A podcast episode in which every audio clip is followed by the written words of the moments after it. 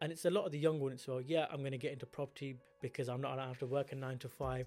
I can go to Nando's at 12 o'clock if I want to go to Nando's. I can take Friday off if I don't want to take Friday. Yeah, you can do when you're about 10, 15 years into the business and it's established. By all means, do what you want. Be careful who you trust because not everybody has the best intentions for you. People buy from people.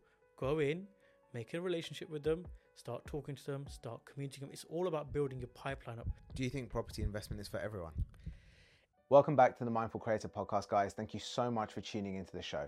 If you're loving the episodes and if you're loving the guests, then please make sure you like and subscribe to the podcast so you don't miss a single episode. Also, make sure you comment below with your favorite part of the episode or the part that impacted you the most from the conversation because I absolutely love hearing how the conversations are making a difference for you. Your interaction and engagement is what helps me make this podcast that much bigger and better with even more amazing guests and even more powerful conversations. None of this would be possible without you. So, again, I'm hugely grateful. Thank you so much. And let's get into the show. My guest today is Ravi Gore. Ravi is a property investor, a mentor, and an accredited property educator. I'm not going to lie, I didn't even know that you could become an accredited property educator. He's been actively investing for over 13 years and still does to this day, which started off with rent to rent. And as a result of the rent to rent success, he's amassed a growing portfolio of properties that he owns as well. Um, and also, I would like to say, I remember you telling me this before we spoke, actually, that you were on rent to rent before rent to rent even became a popular strategy. So I'm super excited to get into that today. And also, what is amazing is that you're mentoring people to create their own portfolios, to build their own legacy, and to build their own generational wealth. Ravi, thank you so much for joining me on the show. It's been a pleasure. Thank you for having me on. Absolutely, bro. Um, so look, obviously you're in property. We're going to be talking a lot about property. I want to know a little bit about Ravi before property became a thing. So what was Ravi like before you became who you see today? Before Ravi, well, I was actually cricket mad. So my thing was always cricket. It was cricket, cricket, cricket, cricket. Um, I, I used to go to India every Christmas to train to learn to become pro. Um, unfortunately, that journey didn't happen, and as a result of it, I started to take school a little bit more serious when I knew I wasn't going to get there. Wow, I had no idea about cricket. So yeah, so I my I used to train at some quite high up places. Um, there's a stadium in Mumbai called the Brabourne Stadium, uh, which is India's equivalent to the Lord's cricket ground here in the UK. So prestigious. It's a very prestigious ground, um, and that was home for ten days at Christmas every year for about five or six years. Um, and that was who I was before. Everything was about cricket, was about cars. My dad comes from a quite a large business. We own a car body shop. Previously, of BMW's own body shop themselves. Um, so I've always been around that sort of side of business uh, in terms of it. Um, and yeah, that's that's where Ravi's journey started, really. That's interesting. So, what made little Rav so passionate about cricket? I tell you what it was. When I was at school, um, and I remember this game vividly. It was 1999. It was Sourav Ganguly made 183 versus Sri Lanka, and I don't know what happened.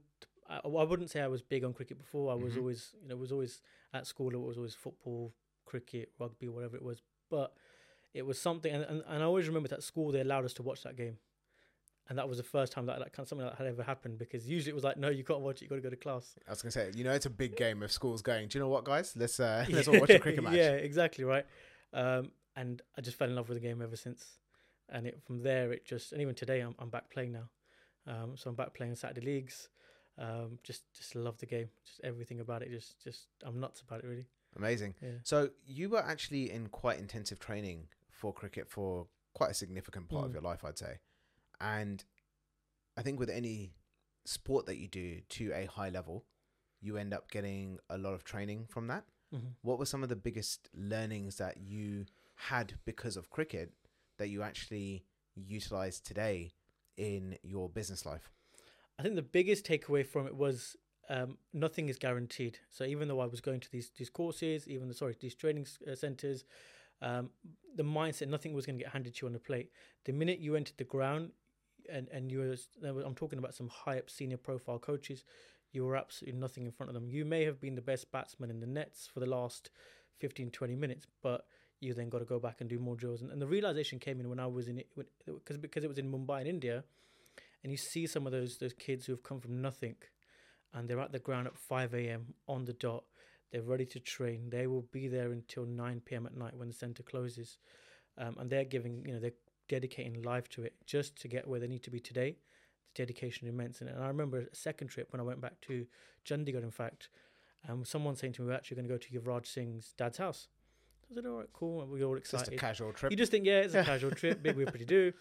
And I actually got up there and he said, Look, you're more than welcome to come and have a chat with me, but I'm training somebody. And he wasn't actually a player who's, who's played IPL for Punjab. And I'm talking, this is like 9 p.m. at night. And he's put floodlights on in upstairs roof of his house. And he's throwing these like, it's almost like table tennis balls, but they're quite solid and hard. And he's just pinging it. And the commitment level this, this kid had at the time, it was Manan Vora.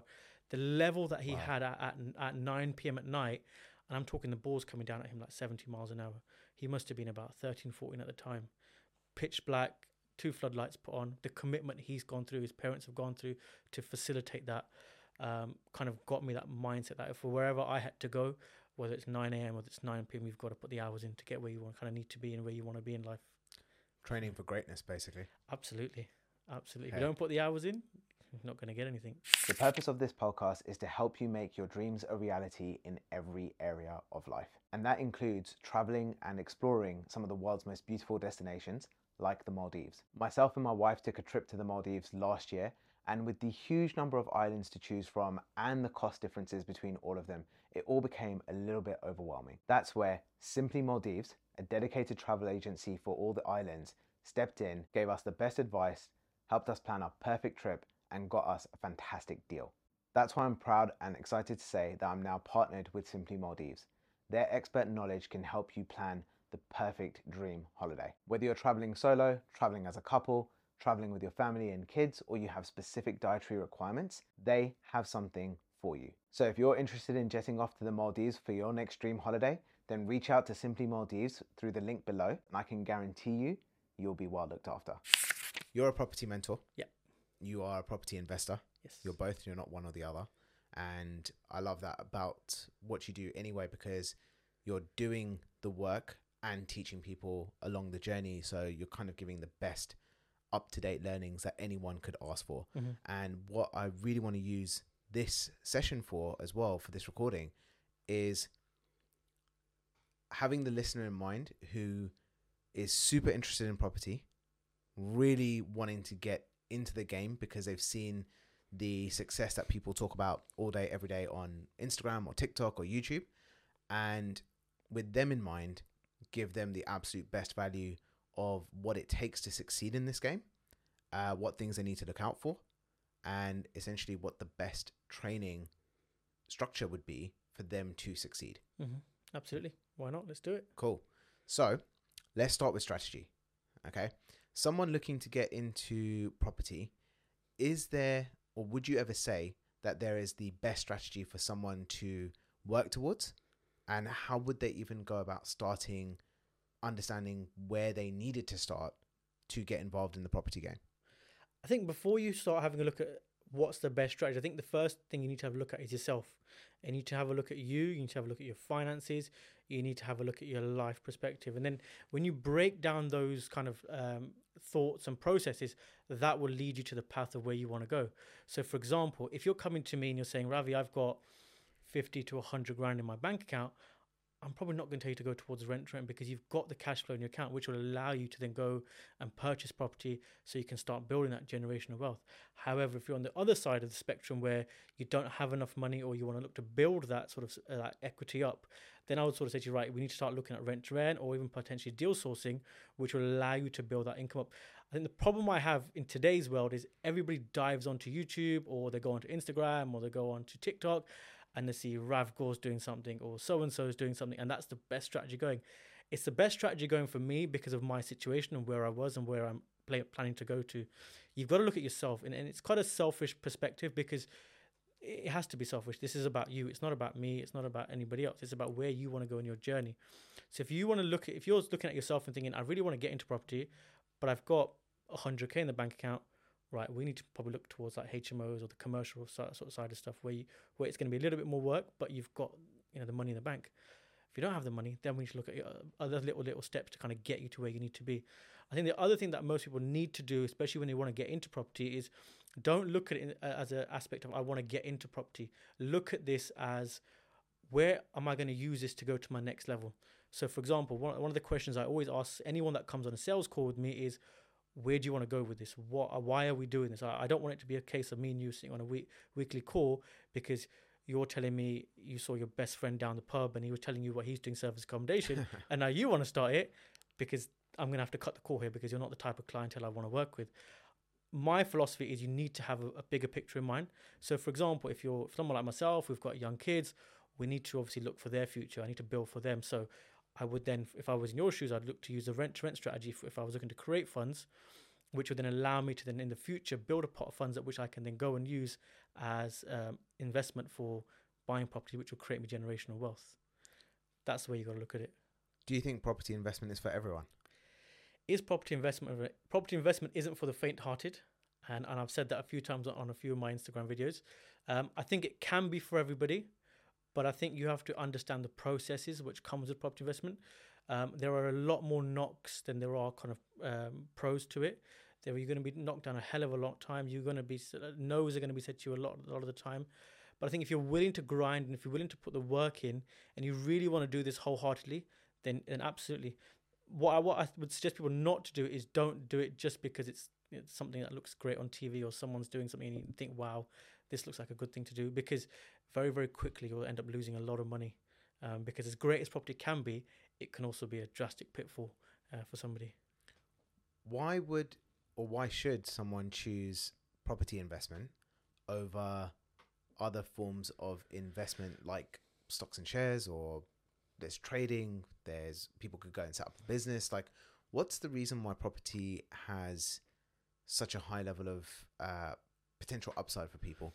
Yeah, I think I think the worst thing that can happen in property, if you look at it from a negative perspective, is even if you bought a property and you didn't, for whatever reason, you weren't didn't have the funds to kind of uplift the property, the value of it, you can still sell it for the value that you bought it at. Very rarely are you going to sell it at a loss in case unless something drastic happened like COVID or there's been a massive disaster in the property.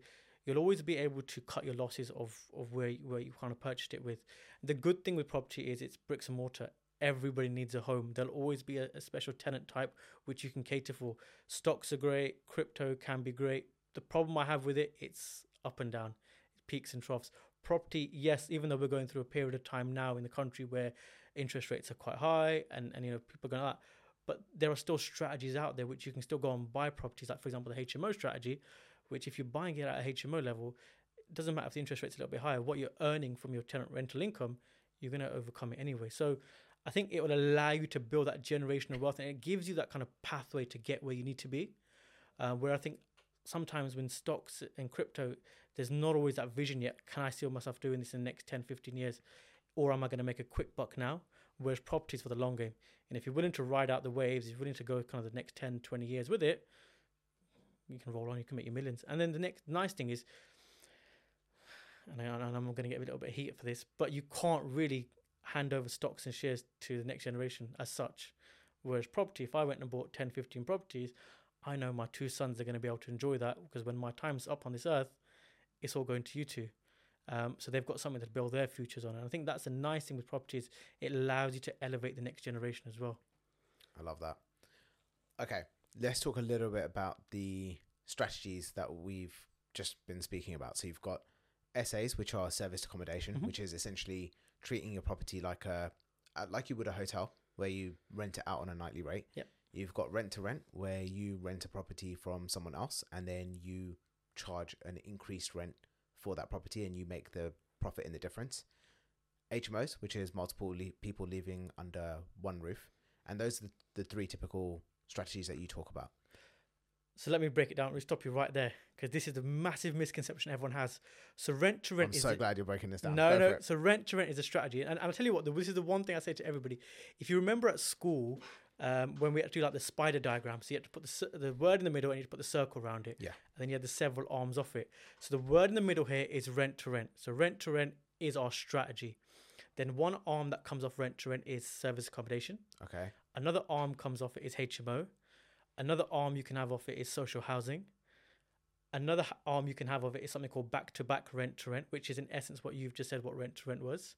Okay. And then deal packaging comes off it as well. So rent to rent is our strategy because whether it's service accommodation, whether it's HMO, whether it's social housing, the basics are still the same. We're still renting it on from the landlord to then re rent it out depending on which other strategy we look to go towards. Interesting. I had no idea you could do all of those under the same strategy. Rent to rent is the house, put it that way. And then service accommodation, HMO, social housing, they're all the kind of tenants within it. Interesting. Okay. So, first thing I want to touch on is service accommodation and rent to rent sound amazing um, because they have a low cost requirement to actually get into the strategy. Mhm. Because if you're going to buy a house, you have to have a 25% deposit. Um, if you look at the average house price, not in London, uh, so let's go outside of London, up north. If you're looking at 150 to 200 grand for a property, Yep. you, you're going to need, let's assume there's some refurb work, etc. You're going to need about 50, 60k Yep. just to get started. Yep. Okay. Whereas with rent to rent as an overarching strategy, you're going to need a couple of thousand pounds to get the rental flow Mhm. going. So the cost of entry is much lower. However, I know personally some people who've been sold the idea that the rent to rent is definitely the way to go. The cash flow is amazing. And as a result of that, have been burnt month on month because they're always out of pocket. Yep. Why has it worked for you? I think the one thing that I was so let me take you back a little bit. So when I when I first started property um, back in 2009, when I was saying to you, we then termed it let to let. Mhm. The re- rent to rent wasn't a thing. It was L to L is what we used to. I remember you telling me this before So we this- jumped on this. yeah, so like, this this is what it was called then, and everyone's like, "What's let to let?" The the thing with it is, is and even going back then, and even when I when I actually going forward a little bit, I sourced a a business mentor who, fun enough, also did rent at that time. One of the things that we always talked about was you have to be absolutely pedantic about your tenant types. The massive misconception people have today, especially when service accommodation, and this is where they make more mistakes, is with service accommodation, you get mainly two types of tenant. You get your leisure guests and then you get your business guests. The problem people have with is they just go and take a property on and they're happy to do it because it might be like in a central location, fantastic, no problems at all. What they haven't dialed in in is have a look at the tenant type. What is a demographic of the tenant types? What kind of demands are in the areas? And one of the things that we nailed and one things we absolutely are anal on even today to make sure we get right is even if we're taking a property on, who is our target clientele? Is it the business industry? Are we looking at the leisure guests? Are we looking at contractors? Who is our tenant types? We're not just going to 100% go with them, but we know that's going to be our, our main focus of income coming from there. Then before we take that property, and we and, I, and I'm, I'm still like that today when I look at deals, I go through my figures two or three times. I'll have a look at tenant types. Let me see what kind of demand in there. The biggest problem people have had is, is it's great to say on now Instagram because back then Instagram wasn't even a thing. I don't even think Facebook was around when we started. I think it was um, MySpace maybe. I might- might be wrong. when did you start? This is going 2009. So Facebook was around. Facebook was just just launching. uh, getting traction. yeah, but I think putting things like that on there wasn't there because I remember you used to on Facebook used to put things like Ravi Gore is, and then you could fill in the blank. Yeah. and you could of say what you're doing. But I, but you'd never put anything about property in it because it wasn't a cool thing to do then, right? Um, but the again, it's just people not analyzing what they're doing. You've got to look at your demographics. You have to look at who your tenant types are, and you have to look at your numbers, numbers, numbers, numbers. If there's one thing anyone takes away from this podcast today, please, please, please, please, please, for the love of God, get yourself a calculator. Get yourself a rent to rent calculator. If you need to, hit me up on Instagram. I'm more than happy to share something with you.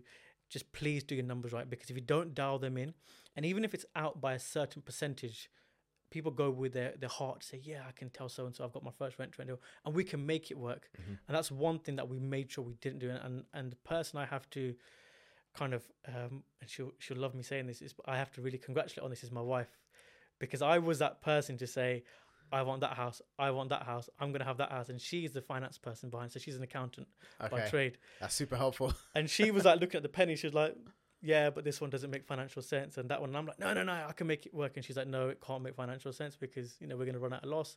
Um, and had I not listened had we not gone down that path together I probably would have had a whole lot of properties that would have burnt my hands um, so numbers numbers numbers How uh, obviously you've got your wife there Yeah. to uh, help you balance the emotional aspect of what you were feeling. I can relate to this, and I can actually feel Chris looking at me. Energy's going, coming your "Yeah, way." I know." um, I saw her smile when I said my, my Yeah. wife's name. She was, I was like, oh. she's like, "Yeah, I know how you feel. Uh, I do the same thing." Um, how have you learned to separate your emotion of like, "Oh, this could work," to and putting that aside to just go, actually, no matter how much I love this property, the numbers just don't make sense. Like, is that just training? Is that just it, a little bit of training, um, and, and I still see it with a lot of my mentees today. They'll, they'll look at a house and they'll and some of them will say to me, "I've seen this fantastic penthouse apartment," and I'll look at it. I'm like, "Well, the rent on it's very high, so you're not really going to make a lot of money." Yeah, yeah, but it's amazing. It's got floor to ceiling, you know, windows, and it's got amazing, um, you know, sound system or whatever. But I'm like, I don't really care. I think the one thing that I've always done with in, in one of the things that maybe it's because you know, where I've been brought up around business, I've always thought it has to be right on the numbers. That's just something that's always dialed in. If you look at a lot of my HMO portfolio, especially in Leicester, a lot of the houses that I've taken on from landlords probably the ones that you and me probably wouldn't look twice on the Rightmove because you're like, I'm not touching that. It's mm-hmm. horrible. But what that's allowed me to do is A, negotiate a lower rent with them. Mm-hmm.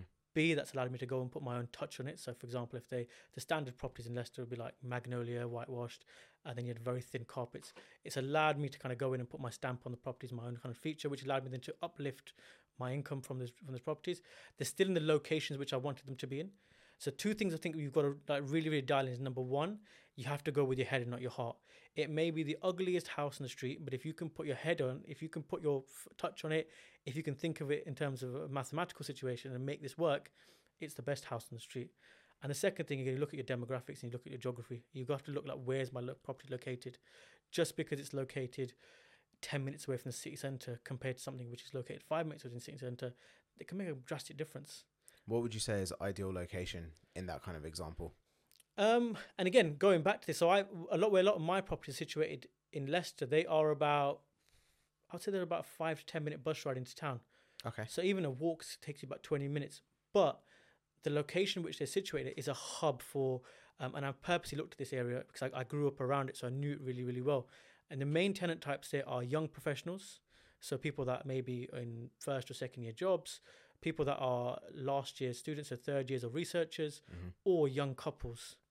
They are your my ten- tenant types, which I'm looking, for. and I purposely target that area because I know if I'm targeting a researcher, if I'm targeting somebody who's on his third year, they're not going to mess around with the rent. They're not going to tell me, "Oh, I haven't got it today because I spent it down the pub," because they know, you know, how crucial it is to make sure they don't get a black mark against their name. Because someone like me, who's been in the industry for a little while, will say, "No problems at all, son," and the next thing you know, there's a CCJ hanging on your name Yeah. Because I'm not here to be messed around. I'll, I will give you everything you need. I'll give you your foundation. I'll give you a house. I will leave you alone. The only thing I ask for is two things: you respect my property, and you pay my rent on time. Everything else, I will I will do for you where I can. I was gonna say, uh, renting to students sounds horrifying because I used to be one and I know what that's like. Yep. Uh, so, but I get the logic here. It's not just your first years, your freshers. You're going for the m- more mature student, which actually mitigates that risk. and even internationals because they're coming over for especially the ones coming from like Asia and like Indian places like that because they're here for a purpose they they're not here to mess around. They're not here to and a lot of them actually sometimes become on, come on a bursary. So you actually get the whole year's rent up front which is ideal for us because I get 12 months rent in my account. I don't have to mess around. I know they're not going to mess around. If they decide to leave halfway through that's up to them because we've still been paid for it. Mm-hmm. um, you, you just again it coming down to like um, identifying your tenant types. You just have to know who your clientele is and who you want to kind of go after. And the, and even if I've I've had first years and second years in my properties, but if I have got them in, I need to make sure mum and dad are a guarantor or there's a guarantor behind them because if little Johnny decides to play up, I'm going to be on the blower to mum and dad and said, little Johnny decided he doesn't want to pay rent this month because the carpet is now not to his liking in his room all of a sudden, and he doesn't want to pay rent until I take it out. And they now know that's not a justifiable reason for them not to pay rent. Um, so I think you've got to look at avenues and look at ways in which you can reduce your stress and your limit, Mm-hmm. and then go towards it. We were all students once, you know. You know what it's like. I know what it's like. We, we all had a good time at uni and did whatever we needed to do. But I, I didn't do anything in the I didn't. no, I me neither. I was, I was a good boy. I was a good boy. I can promise you that. okay, so let's talk. Let's talk some real numbers. Okay, um, if someone is able to create success on any of these rent to rent strategies or any branch of those, um, and do it well, what kind of numbers do they need to consider going into the deal, and what could someone expect as a return from that deal? So the very first thing someone needs to do when they want to do rent rent is set themselves up um, as a limited company, and you have to become compliant. To do your full compliances along with your company setup will roughly cost you between twelve to fifteen hundred pound to Mhm. get going. If you're going to go down the service accommodation deal, um, the way you have to look at it is every property doesn't matter whether it's in half decent nick or if it's in poor condition, you still have going to spend some money to bring it up to make it to that hotel sort of standard. Mhm. Um, so you're looking at between sort of anything between five to ten thousand pound as a, as a setup, and that's potentially away from the rent as well Okay. sometimes. Whereas rent to rent HMO is probably a little bit, little bit less than that. I'd probably say um, you're looking at around about fifteen hundred pound to two grand. And the reason with that is when we're doing rent to rent HMO, when we're taking those properties on, there's a rule that says if the property is vacant, a HMO property is vacant, the landlord sometimes has to pay uh, double council tax rate. But if they've got furniture in them, they pay a standard rate council tax rate if it's ever empty. Very unlikely that it is. It's a really strange rule. I was going to say that's the weirdest rule I've Somebody on the city council once told me that, and I was like, okay, fine. Uh, but it ticked the boxes for me because when I target these properties before I sign any contract on my second viewing, I go in and make sure that the furniture is up to decent standard. If it is broken, if it is anything wrong with it, I have that chance to have that communication with that landlord there and say, look, the bed's broken in room three. Can we please get it changed? And you're getting them to do a lot of the work beforehand. All you have to then do at that stage is go in, dress it up, paint it, you know, things white goods. So fridge freezers if it needs it, kettle, toaster, microwave, cutlery. Your minimal spend. I, I look to spend on a property and I'm doing it up at max fifteen hundred pound to two k. Okay. Um, it's minimum in maximum out because it's rent to rent, and that's where you got to remember where you don't want to be going in changing bathrooms or kitchens and even even carpets to a certain degree. If it's not bad and I can just go and get it washed, it's gonna it's fine because it's a rent to rent deal. hmm You know, I'm not going to go and spend two grand on new carpet in a property because it's it doesn't make sense. Um, with service accommodation, you do have to go the extra little mile. To you do have to put a little bit more in because again, you're trying to attract more guests kind of coming to your way. Again, I go back to looking at tenant types. So if you're looking at the contractor market, people that are going to be out on the field are going to be out there kind of majority of the day. And I'm not by any means degrading anybody, but you don't have to probably do the same standard if you were so, sort of say have an apartment in, let's say, St John's Wood, where your clientele is going to be somebody quite high up Yep. where you're going to have to kind of go, you know, the like bougie sort of style in, in the property to make yourself look out against somebody else. So again, it's just weighing up your your tenant types and weighing up your locations.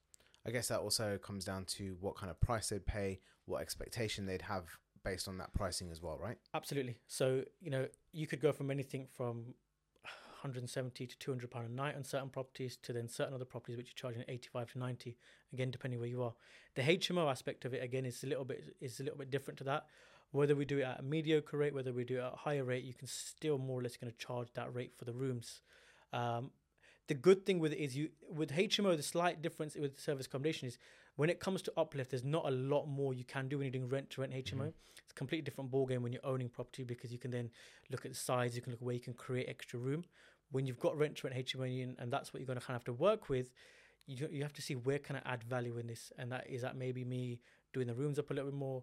Do I add extra things in the kitchen? Do I add extra things in the lounge area? For example, can I put a TV in there with Netflix? I've got a funny story actually. I've got in saying that I had a four bedroom HMO in Leicester, always worked perfectly.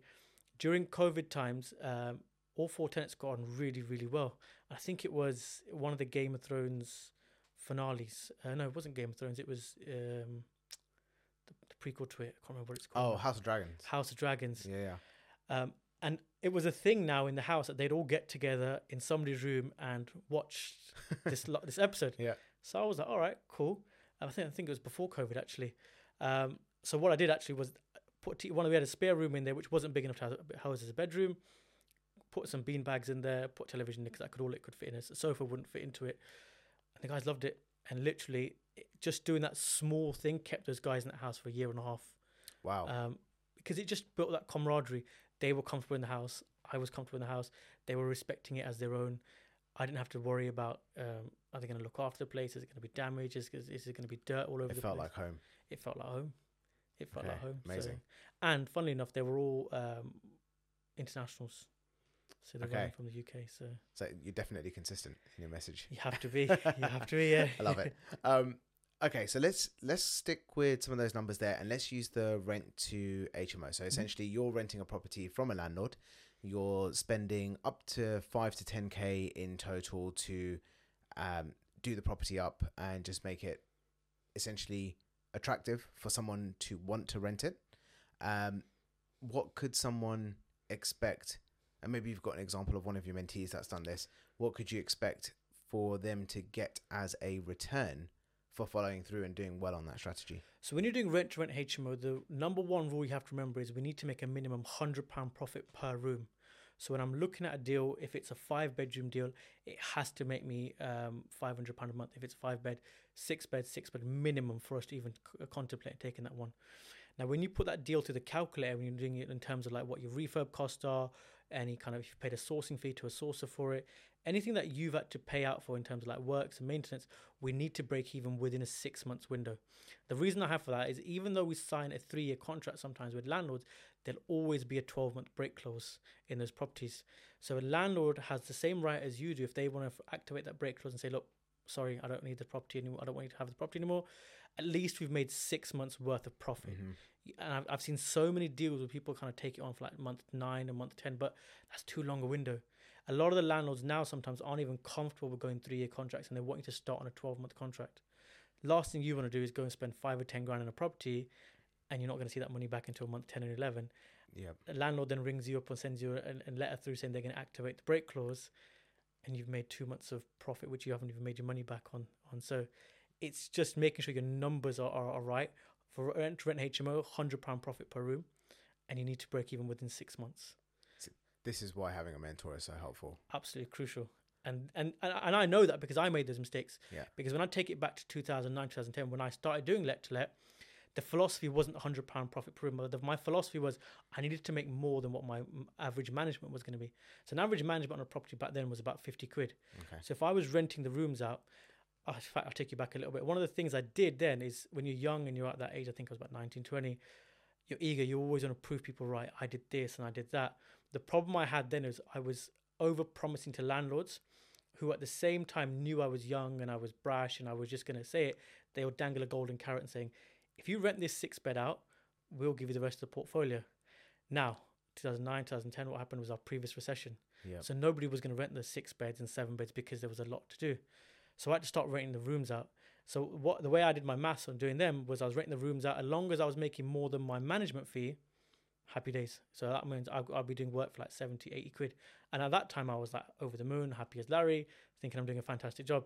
It's only when I sought my mentor and he was like, What the hell are you doing? That's, you know, you're in financial loss here. Because I, I kept thinking, I'm doing all this work. The landlords are literally like drawing blood from a stone from me. Why am I not making any money on this? And then almost when the penny dropped, it should be a hundred pound profit per room. It was like the aha realization moment where I was like, right, okay, so I've made a massive boohoo here where I could have been making so much more money, mm-hmm. and I've literally, you know, dived in blindly to do something.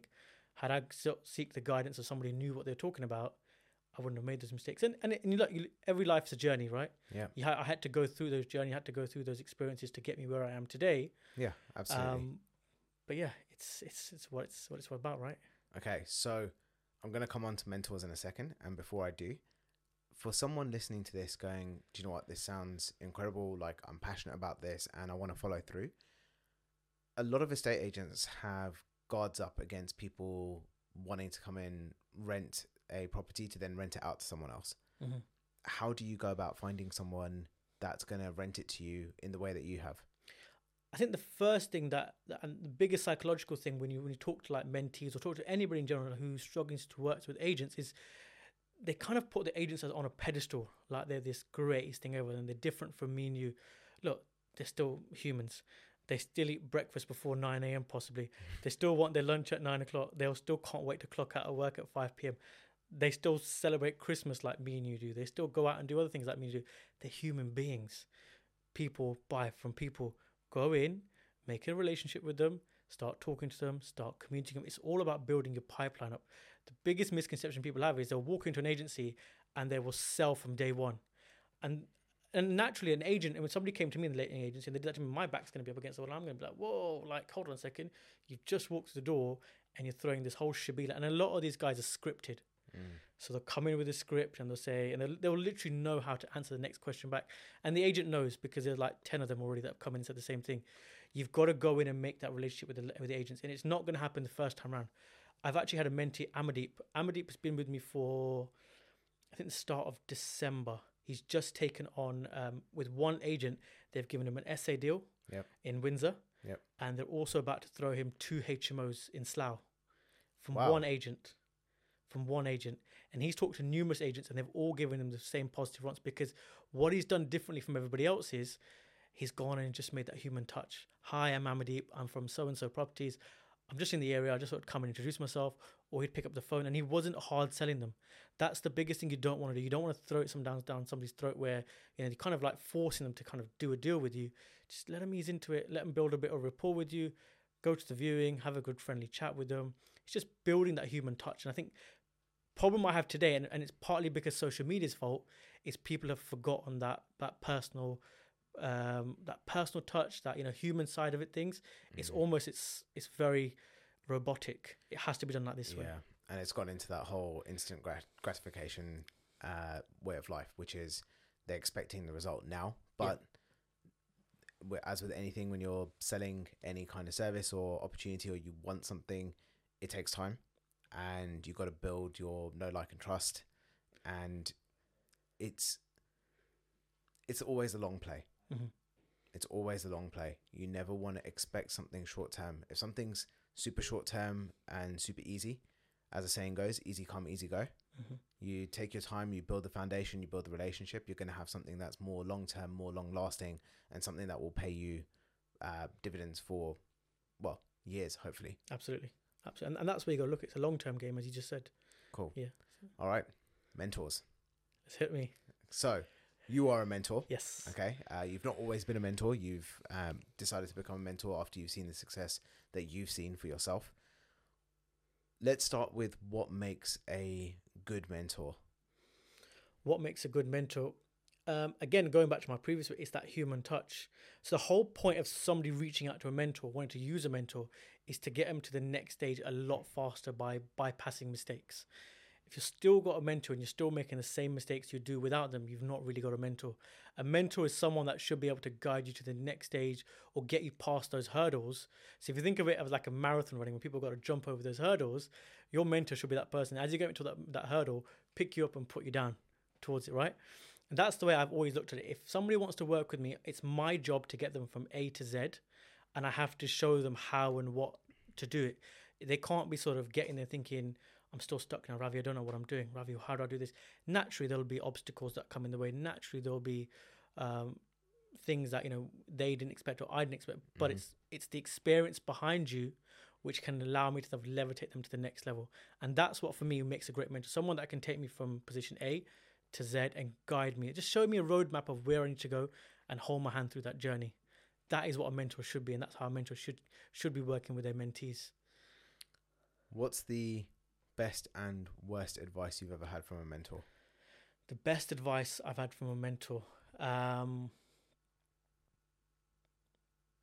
best advice I've had from a mentor is someone that says if if it's if your gut believes it's true, it's going to be true, and I still believe that quite strongly today. So if you've got a gut feeling that something's not right or something is right, or even when you're speaking to someone, you think, yeah, I can make this work. Nine times out of ten, it will work. Um, the worst advice I've had from a mentor, I would I wouldn't say I've had bad advice. I would say I've experienced some one in particular, I won't mention names, bad mentor who was kind of just there for the money. It, it was the shiny pennies were there, and it used to be a case of come and see me once a month.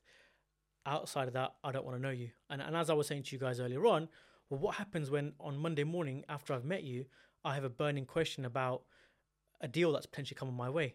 Who do I communicate with? And if and if I'm a mentee and I need advice, I need help, I need you on the other end of the phone.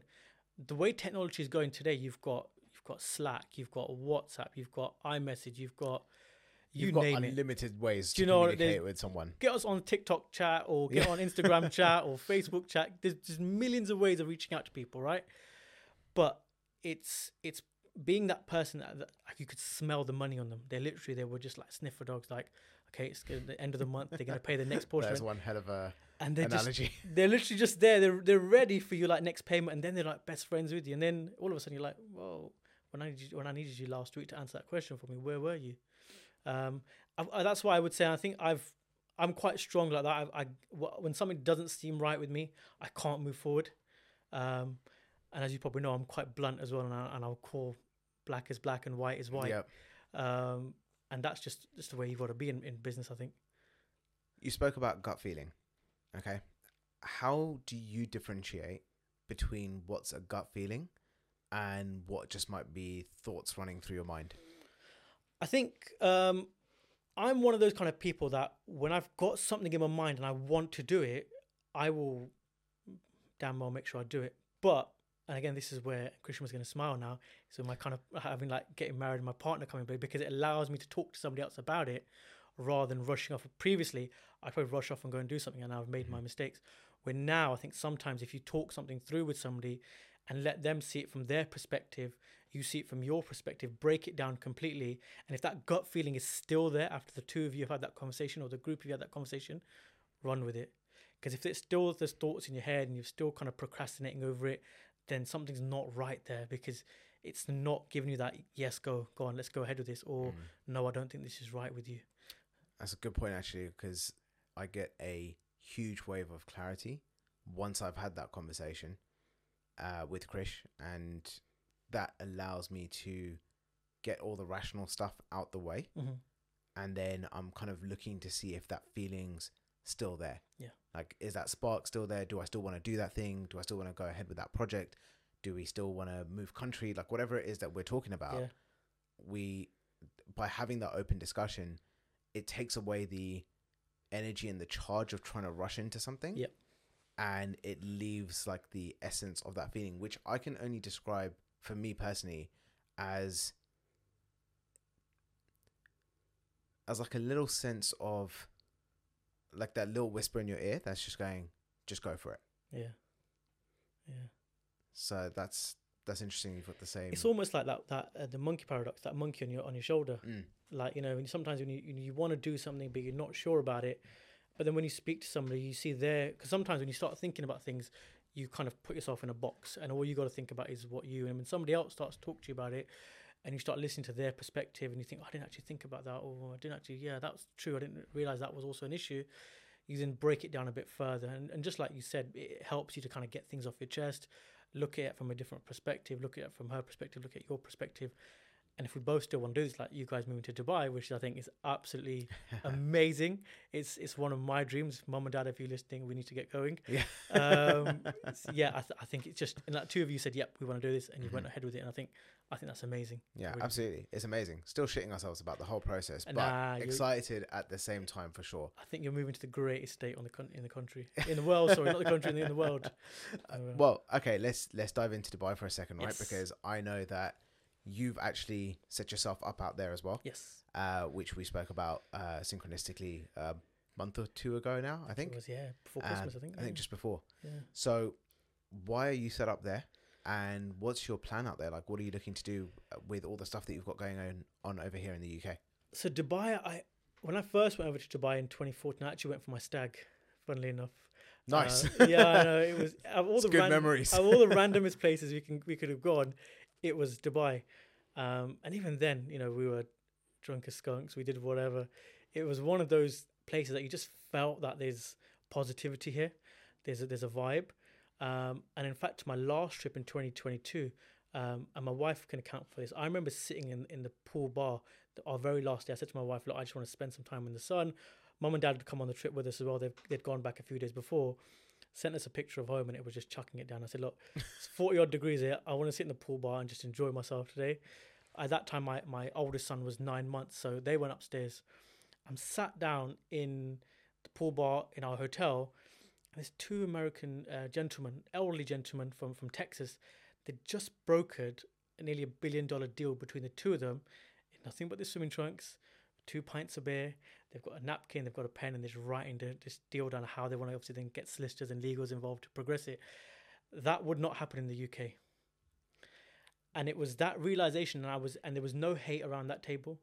Sorry, in that bit, there was. I was listening in awe. I didn't want to move from my spot because I was just listening to dialogue, and it was just that realization that Dubai is one of those places that almost nothing is enough and everything is achievable. So we talk about the American dream, which was Mhm. you know previously which was heard, but I think the the United Arab Emirates dream is a lot more powerful. Dude, I cannot believe you've just said that because I saw a post from someone on Instagram two days ago, Okay.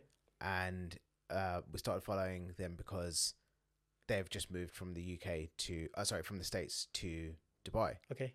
And the post said exactly those words in the caption, which is, forget the American dream. It's about the Arabian dream. Yeah. which is insane that you've just said the same words because I've not shared that with you. Um, It's But- uh, it It's- that feeling. I think everybody that goes there has that kind of. Unless you're going to go there and have a party, which is and you can have a good time doing that anyway. I've got experience from that. But if, if you if you want to go there and and look, when we went last time in in a couple of years ago, um, no less than that, it was just that, just that mindset that everything is achievable. It was just that mindset that, like for, for example, the biggest thing was Saudi Arabia started making murmurs that they're going to make the biggest tower in the world. Mm. The minute Dubai has heard that, they've now dwarfed that and made one even bigger. Yeah, It's in the plans to go through. It's going to be near the creek where, where you guys Creek are, right? Tower. Yeah, So it's just that vision, it's that mentality. So we just thought, right, we have to get ourselves out there. There's something that is is allowing us to.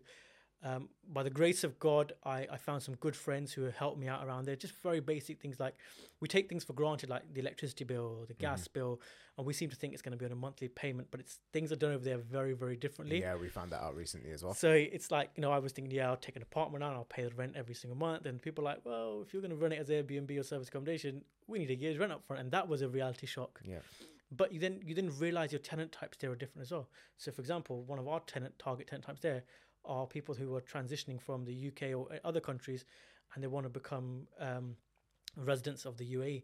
And as you know, when you get your UAE uh, permit, it could take anything between zero to six weeks. So you, and you never know. They'll call you on the day and say, right, you're going to come in today to get your get your paperwork. So our clientele, people that they were probably there for like start off with like five days, renew for again another five, and by the time they know it, they've been in there for five weeks. It's Mm. great for us. It's great for them because they've got stability. By the time they get you know their paperwork, we're looking at the next person kind of coming in. Dubai has always, allowed us to kind of have that kind of, and we're not by all means we're not big out there. We're very very small company, just doing a little bit here and there, but it's allowed us to kind of have that vision. And like I said, I, I would love to one day potentially move out there, and, and that would be home. But even if it's not, it allows me to go there with my kids to kind of they at some point can kind of take over, or they can enjoy the values of it, or they can enjoy you know not my hard work from it. Um, and that's why we're doing it, right? Is to kind of give them that that kind of ultimate life where, and I don't want them to be like spoiled rich kids or anything like that. That's not what I'm alluding to. But what I what I do want them to do is to sort of sit back and say, you know what, I can chill today because my dad did it and he's allowed me to get to this stage and do what I want, and now I'm going to take it to the next level.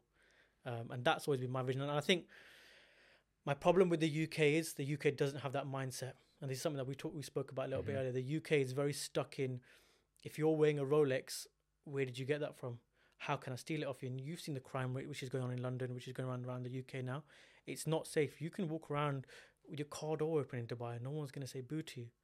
And they- they'll probably think you're mad because you know you're overheating the car or whatnot with the heat. But it's it's that it's that mindset we've always loved out there. I think that's a that's a good point as well because it's something that happened here in the UK on New Year's Eve, and I remember like we were just celebrating at home, and it was a chilled out one, and it was great. And you know, you wake up the next morning, and it's the first day of 2024, and the first thing you hear or get the notification of of BBC News was uh, stabbing on Primrose Hill for a 16 year old, which is Yeah. absolutely terrifying.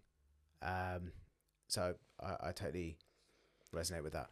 and the thing with it is right and and I, i'm quite family orientated it has to be right about the family um, so i want to be in, in a place where my mom my sister my niece my wife they can walk around at like 10 o'clock in the evening and no one's going to say anything to them I, I wouldn't dare let them do that around here in the, in the uk you know, I'm I'm quite like protective of that. And I still say it to like my mom and dad, like mom now, like, shall I go with you?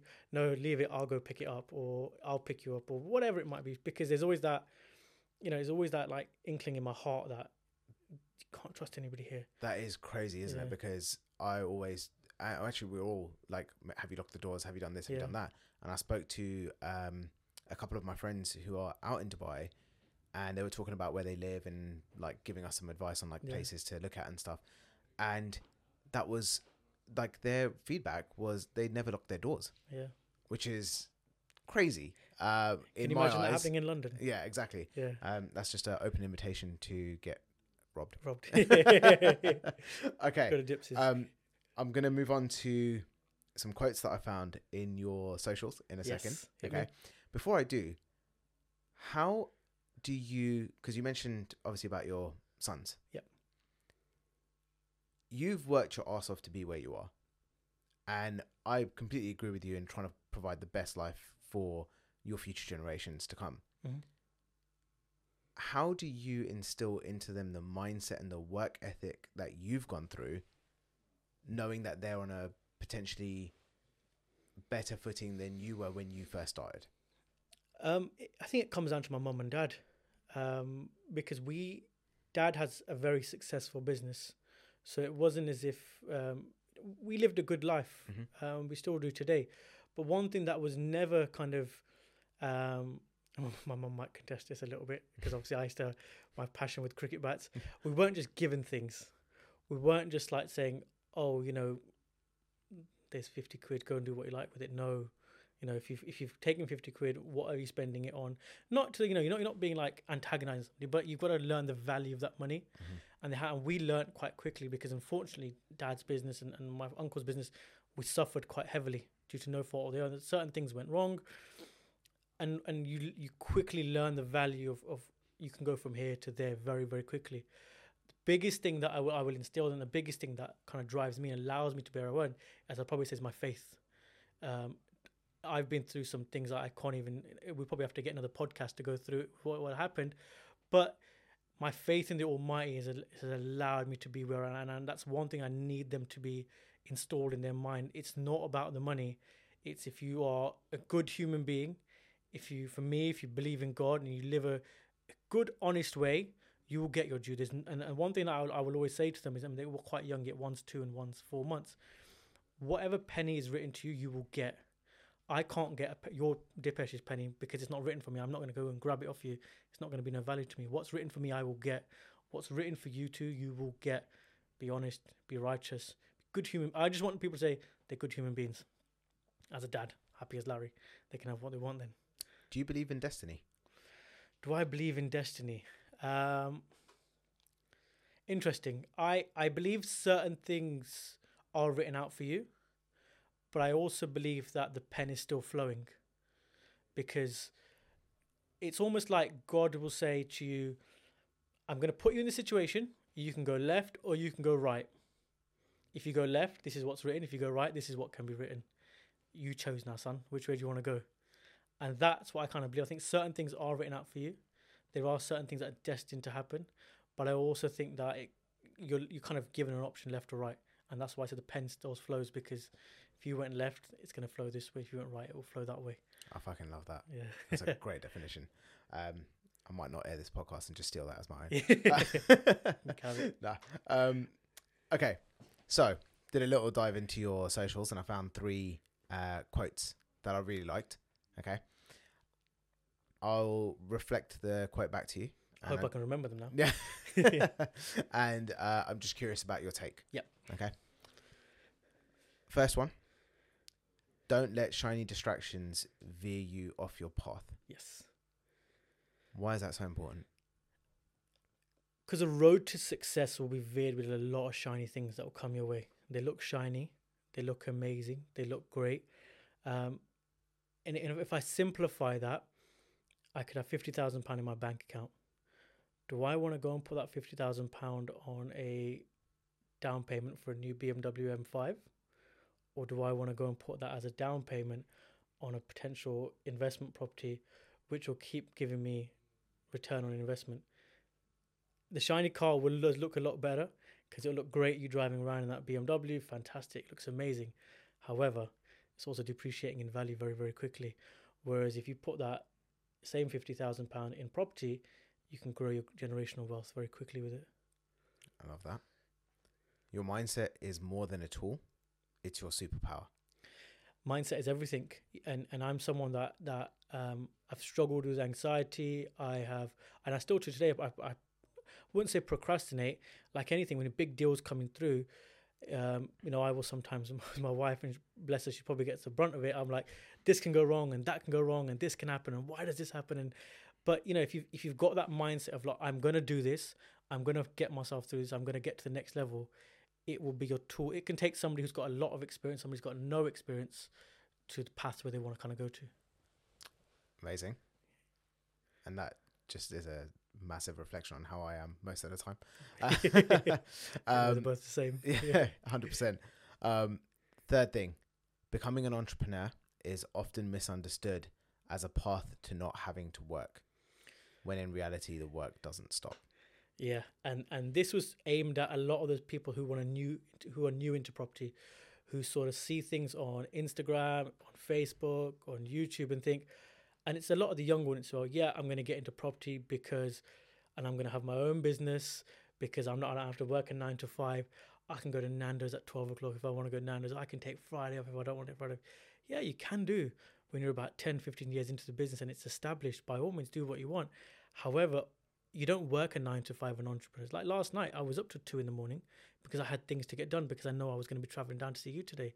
I that so I'm I'm punched in and I was actually at my desk yesterday from um, half past seven. Then I went back out in the morning, had to go and do a couple of things, came back, and, and I and I switched my laptop at two o'clock in the morning.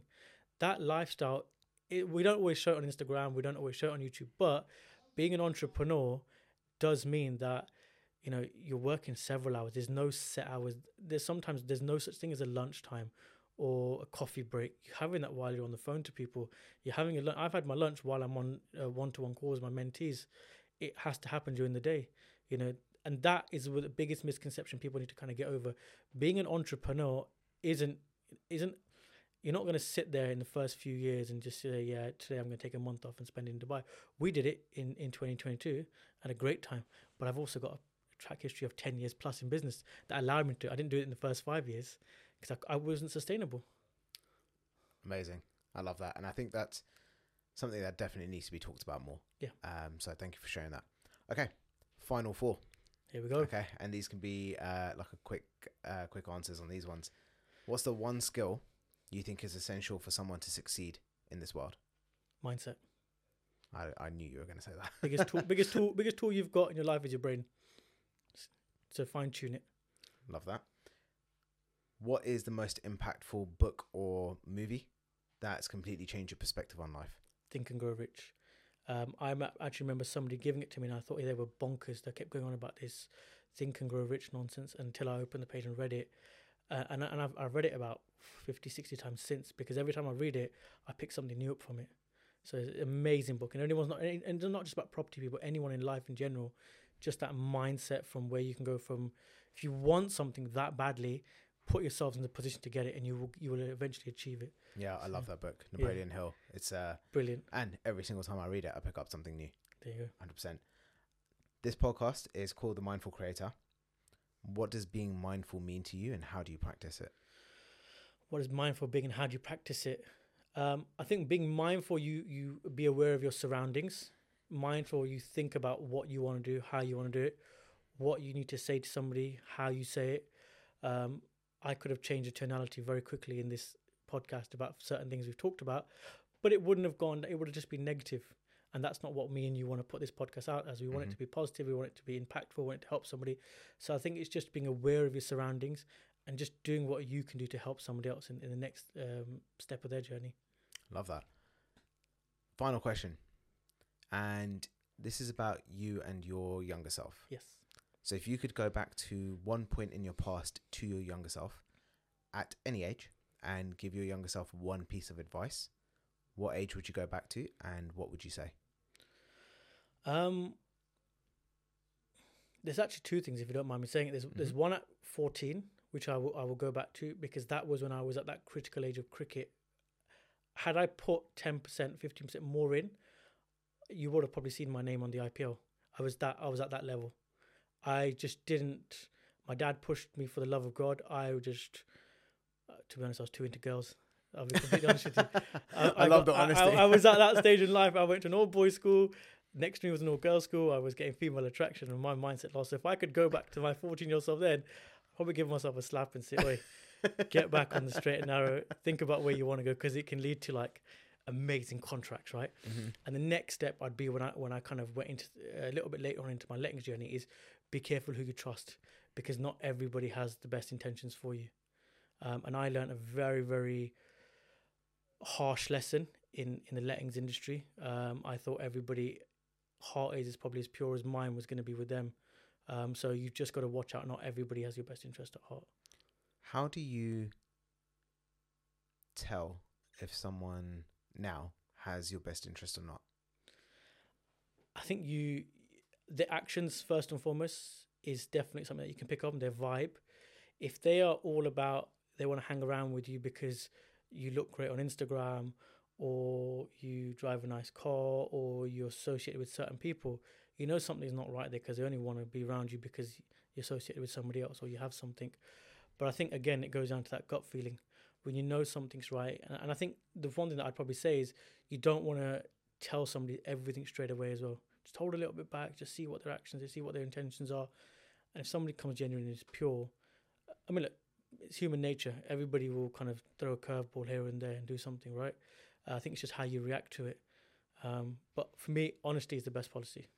I love that. Yeah. And I love that last point because that's been super insightful for me. I'm very much the opposite of that, which is I'll go and tell everyone everything right from the beginning because I just feel like I, I I just have this blind mindset that everyone's thinking the same way that I'm thinking Yeah, when in reality that's not always the case. absolutely. So big lesson for me there as well. Ravi, thank you so much. Absolute pleasure. Been a pleasure. Really, really has. And thank you so much for both of you having me on. Really, really enjoyed it.